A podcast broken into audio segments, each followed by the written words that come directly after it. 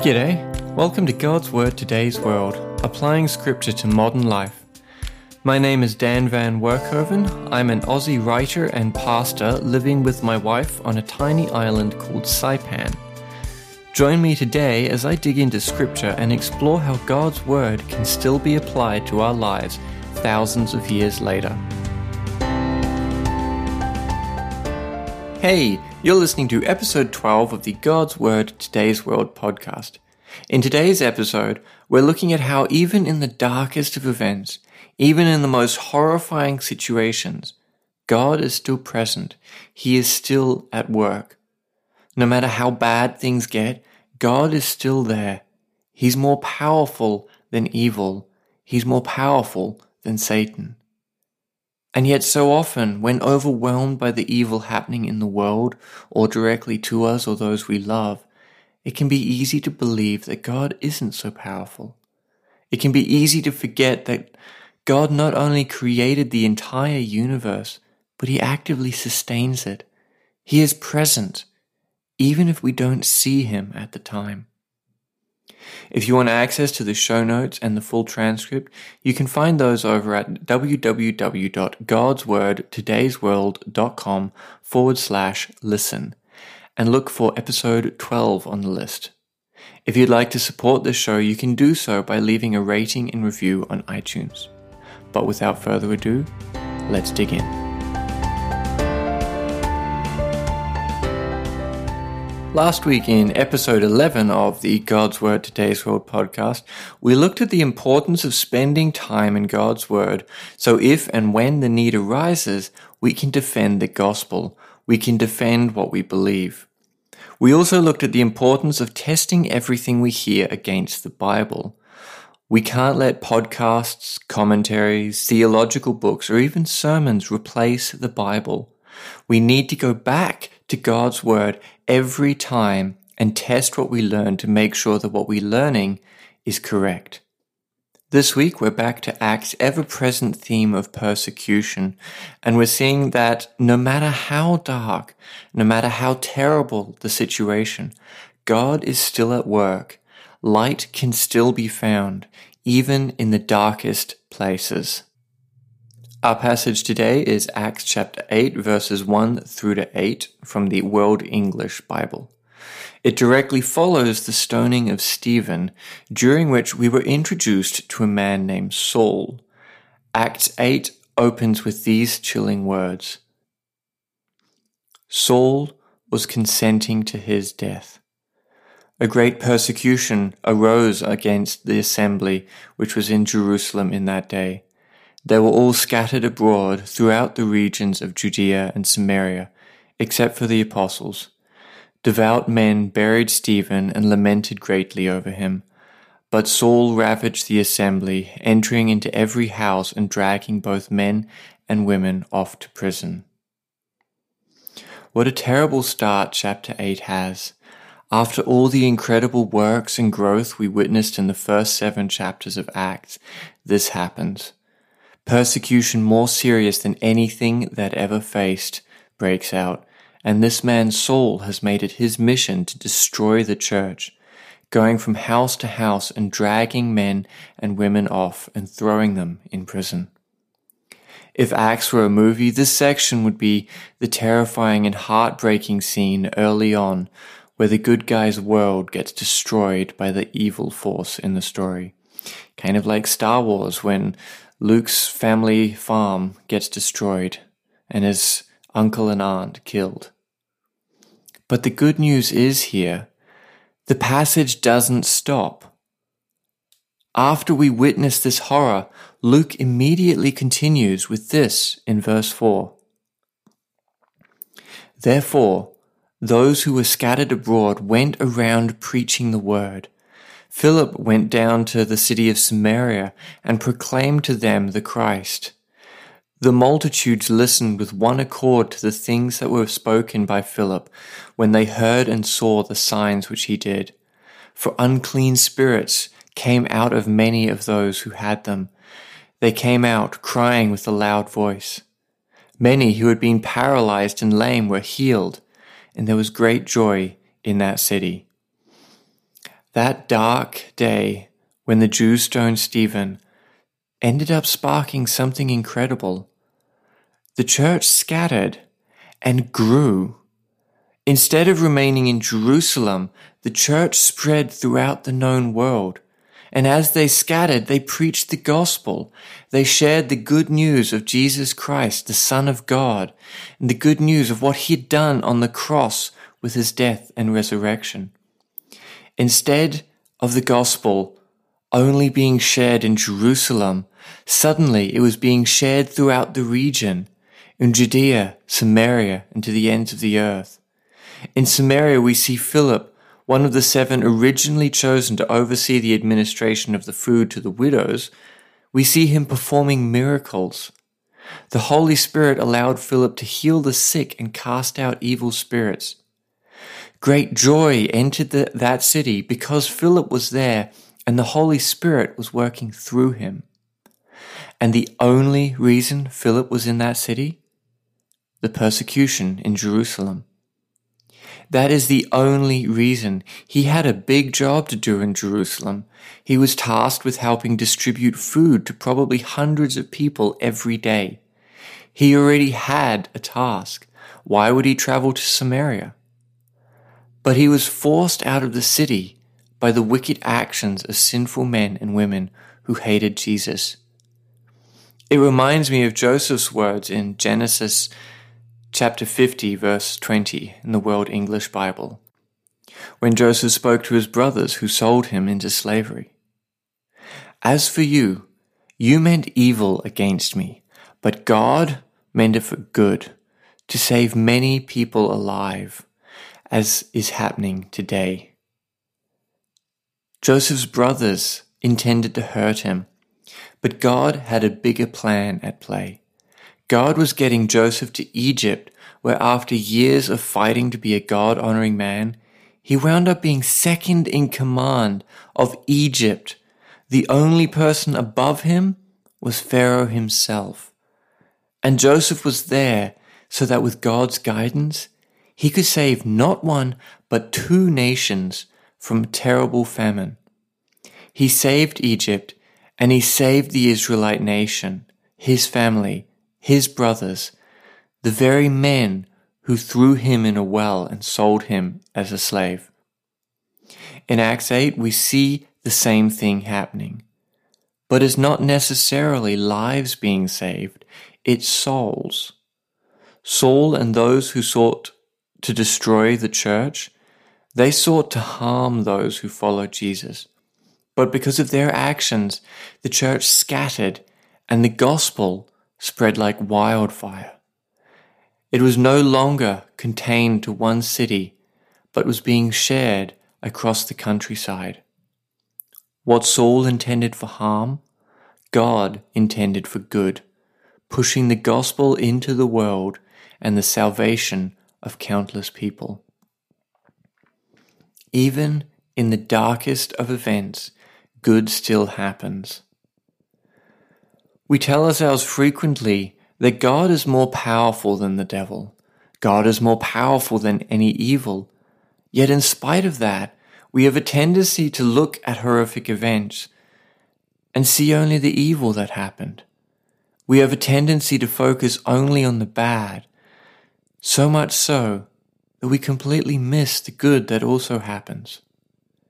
If this event in Acts happens today, all we'd, all we'd ever hear about is the oppression, the bad, the evil committed. We'd lament for the people imprisoned. We'd pray for the evil to stop. We'd likely be so focused on the evil happening in Jerusalem that we'd completely miss the incredible good happening in the world around the city. But good was happening. Despite the devastating persecution, even more people were being saved. The gospel was being shared far and wide. Satan wants us to focus on the evil. He wants media to be saturated with everything bad that happens. Why? Because it pulls our attention away from God. If we look at the news today, it'd be easy to tell ourselves that Satan is far more powerful than God based on the sheer amount of evil being reported every single minute. But every now and then, we stumble across a piece of reporting that includes the good, and we get just a small glimpse at the good that God is working despite the fallen nature of this world and the sin we live in. What we need to remember is that even in the darkest moments, God is still at work. We know that God is more powerful than Satan, right? We know that God is more powerful than evil, right? So it only makes sense that God is still present even in the darkness. God doesn't disappear when a gun massacre happens. God doesn't disappear when thousands are slaughtered in the Middle East. God doesn't disappear when the darkness threatens to overwhelm. He's there. He's always there. We just so often don't see any sign of him because we're staring at the darkness rather than looking for the light. We're letting the world tell us that God is terrible for allowing that situation to even happen in the first place. We let ourselves be ashamed to be called believers in a God who would allow evil to happen. And we can so easily forget that evil didn't happen because God wanted it. Evil happened because we chose it. Humankind chose to ignore God and to sin.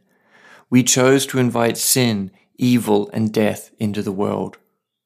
God gave Adam and Eve a choice because he wants us to choose to follow him, not be forced into loving him. Adam and Eve chose sin. But even though that evil happened, good also happened. Satan intended that event to destroy the human race, but God intended it to then allow him to demonstrate the immeasurable depth of his love for us because he sent his son Jesus to willingly pay the price for our sin. Sin is not good, but God, in allowing us to have the choice of whether to sin or not, then showed us his incredible grace and forgiveness, forgiveness by loving us in spite of our sin, in spite of our wickedness. We live in a universe created by God. He knows the past. He knows the future. He knows us so intimately that he knows how many hairs we have on our heads. He is an all powerful God and nothing, nothing can happen that's outside his will.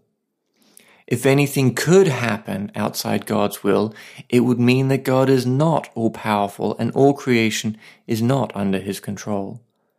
But God is omnipotent, that is, all powerful.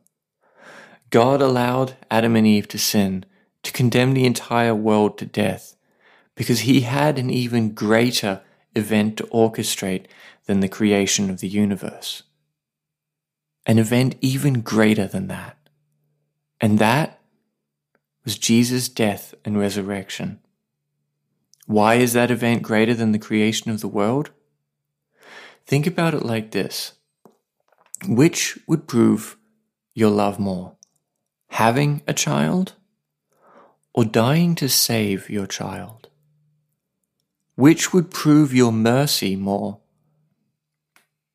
Punishing your child for the wrong they did against you? or taking the punishment yourself for their wrong, which would prove your grace more. Giving your child, who constantly disobeyed you, what they deserved, or giving them an incredible gift of eternal life free from sin, pain, and sadness. God proved his love by Jesus willingly dying for our sins. God proved his mercy when Jesus took the punishment for our sins. God proved his grace by giving us the free gift of salvation when we repent and call on Jesus Christ as our Lord. In the garden, Satan intended it for evil when he convinced Eve to eat the fruit of the knowledge of good and evil. But God intended it for good so he could demonstrate how far he would go to love us. When Joseph's brothers sold him as a slave, they intended to be rid of their own brother. But God intended it so that he could save those very men and their families from starvation and show them what his grace and mercy looked like through Joseph's actions. When Saul made it his job to destroy the church, he intended to crush Christianity. But God intended it so that the good news of what Jesus did would spread throughout the world. So don't be blinded by the darkness. It's easy to get caught up in the evil that happens in the world and only see the darkness. It's also easy to blame God for evil, but God is not committing evil. It's us.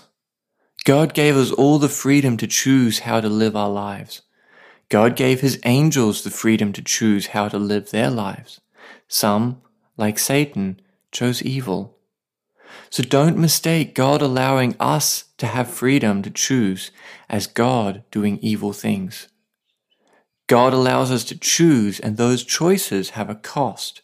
And if we choose to sin, well, all sin has a cost. Sometimes that cost is millions dead at the hands of a dictator.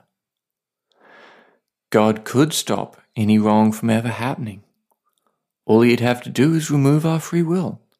We would be forced to follow him, to love him. But that's not love. He created the universe to worship him.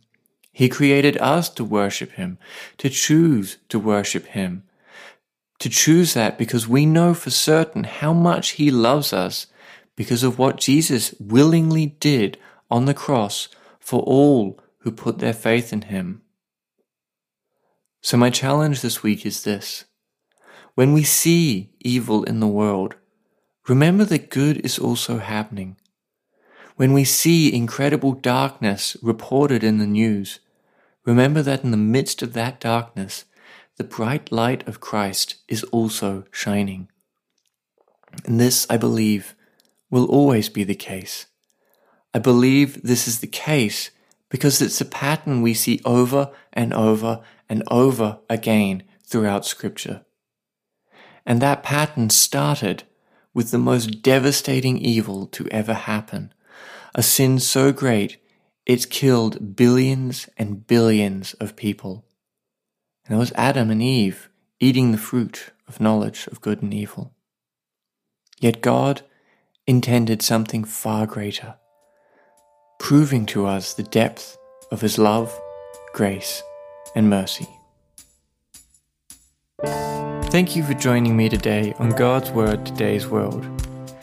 If you'd like to view the show notes or leave a comment, you can find the complete list of all podcast episodes over at www.godswordtodaysworld.com forward slash listen. Hope to see you next week. Now go apply God's Word to your life.